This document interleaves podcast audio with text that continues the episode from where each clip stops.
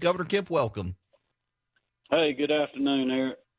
Uh, if you wouldn't mind, just kind of give people an overview of, of what your revised orders or, or lack thereof will do for people. Yeah, quite honestly, not a whole lot changed other than the shelter in place for the for the normal citizen out there. The business practice guidelines that we have talked so much about over the last several days is still in place. That will go through May the thirteenth, so we'll continue to watch the data and and then see what next steps are. I extended the public health emergency, which will allow us to continue the, the testing and a lot of other things that we're focused on in our response to COVID nineteen to out to June twelfth, along with the shelter in place that we had early on for the elderly. That's been in place the whole time. But we're going to continue the shelter in place for the elderly and the medically fragile, which is really defined from the C D C website out to June the twelfth.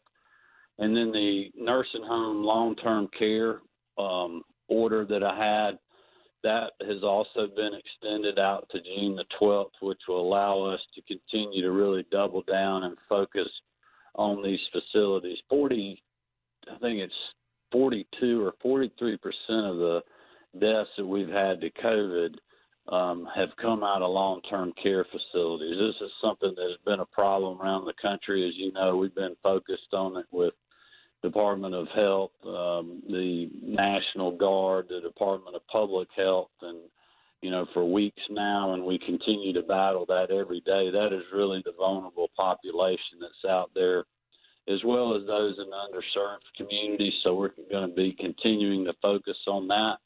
And that's really what Doctor Toomey and I have discussed, is that's where our priorities need to be now, as well as on testing and contract, uh, contact tracing.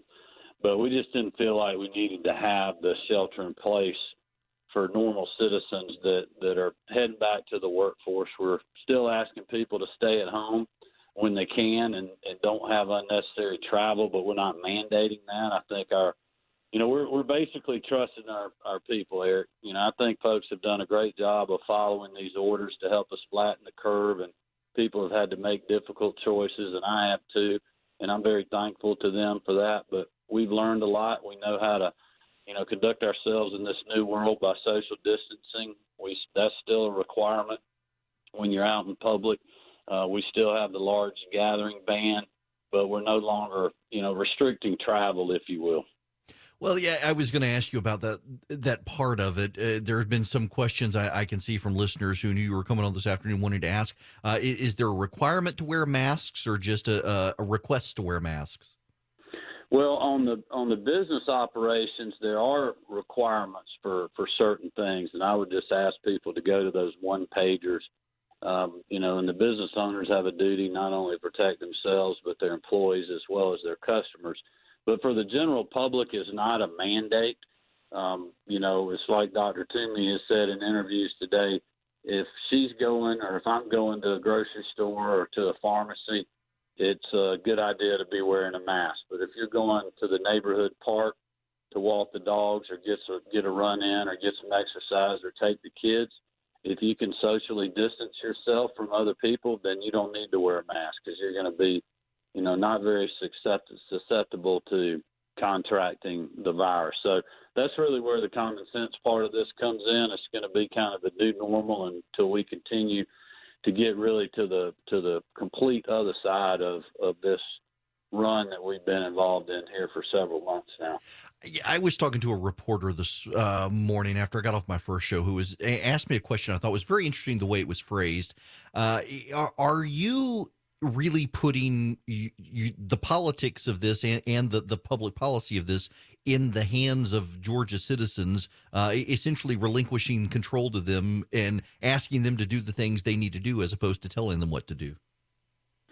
Well, I'm trusting people, I think, would be a, the way I've been saying it. I mean, look, you, you know, government policies are only good as long as they're reasonable and people will follow them.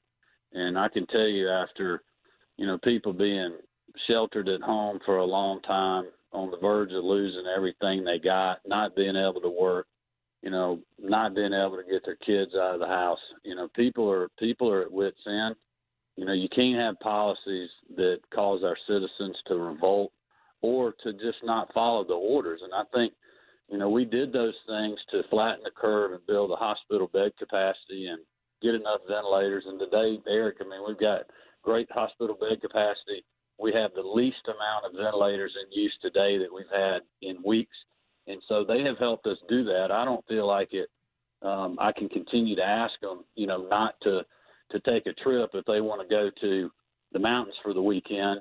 Um, I would ask them to continue to socially distance themselves if they go to the grocery store to stock up before they go, or to, to wear a mask to help stop the spread, and don't participate in any large gatherings if you're if you're going to a, a spot like that. And that's just the kind of common sense that we need going forward. But if people are not going to buy into what you're doing, then it doesn't matter what the policy is. People break the law and the rules that we have all the time. I want to have, you know, I want I want Georgians to be the solution, not the problem. They have done that so far, and I'm trusting them to continue to do that, and I believe that they will. Governor, I've gotten a number of people who have asked questions regarding uh, the reopening of state government, either uh, licensing or the tag office, or in particular, the number of people I've gotten are uh, have concealed carry permits they need to renew and are looking for a timeline on that. Well, that that would be up to the local governments. You know, we have sent signals and will continue to do so that we're working on. Uh, we've had state agencies uh, submitting plans on how they can reopen in this environment, so it is our intention to start doing that. You know, obviously, we won't be able to bring everybody back at once. We're going to continue to allow workers that are that are in a productive a role that can be productive by teleworking to continue to do that.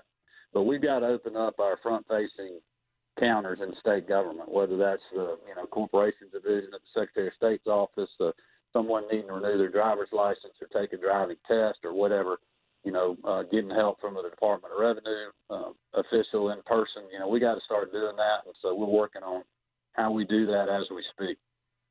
Governor, and as far as, the per- as far as the permits go, I know there are probate judges that are now doing um, appointment only for carry permits, which I certainly support. I actually supported uh, Georgia Carey's position in court the other day to allow constitutional carry, you know, during this, this period where these probate offices were not open. Unfortunately, the, the court ruled that they that I you know they didn't have standing in the case because I wasn't the right person that needed to be sued. Huh. Uh, it, let me ask you, how, to, how are you responding to the critics who say we're doing this too soon? Well, I would just point them to the data and to the advice of Doctor Toomey. I mean, she's got forty years in public health as an epidemiologist. She's been doing this, you know, basically I think all of her adult life. She's one of the best in the business, and she she realizes we have met the gating criteria to move into phase one of the president's plan. She realizes that the criteria that's in there, that we have met that when you think about hospital bed capacity, ramping up our ability to do testing, setting up contact tracing.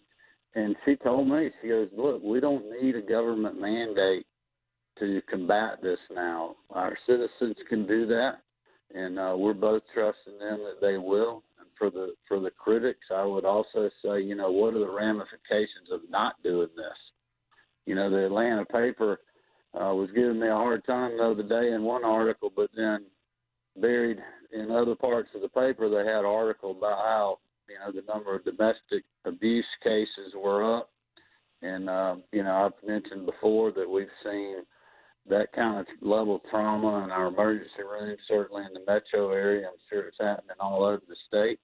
And we we got to learn to, to live with this, Eric. I mean, we got to talk about how we're going to get our kids back in school, you know, later this summer or early fall. The virus is going to be with us for a while, and uh, our citizens can figure out with good guidance from public health officials how to deal with it, and I'm confident that we will, and, and so will our business community and our working Jordans.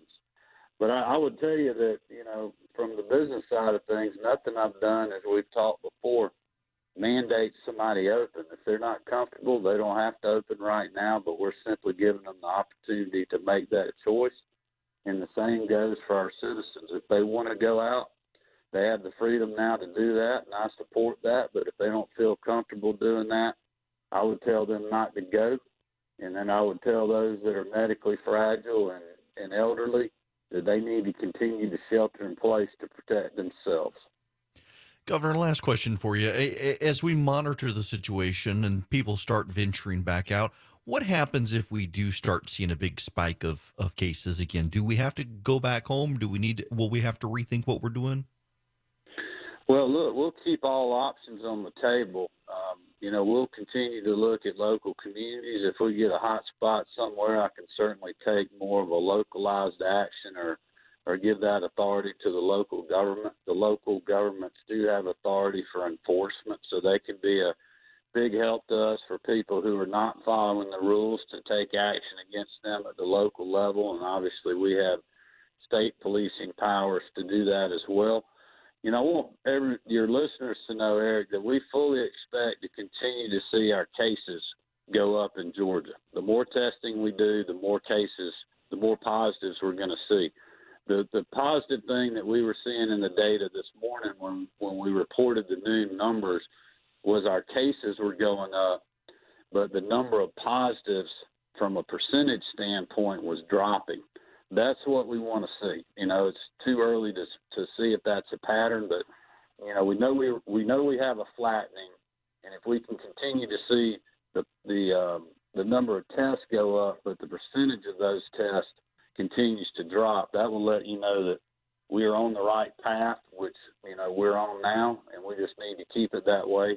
And I believe that if people follow all this guidance, when they do start moving around more, you know, we'll continue to stay in that posture. If that's not the case, then we'll look at, you know, taking a different action.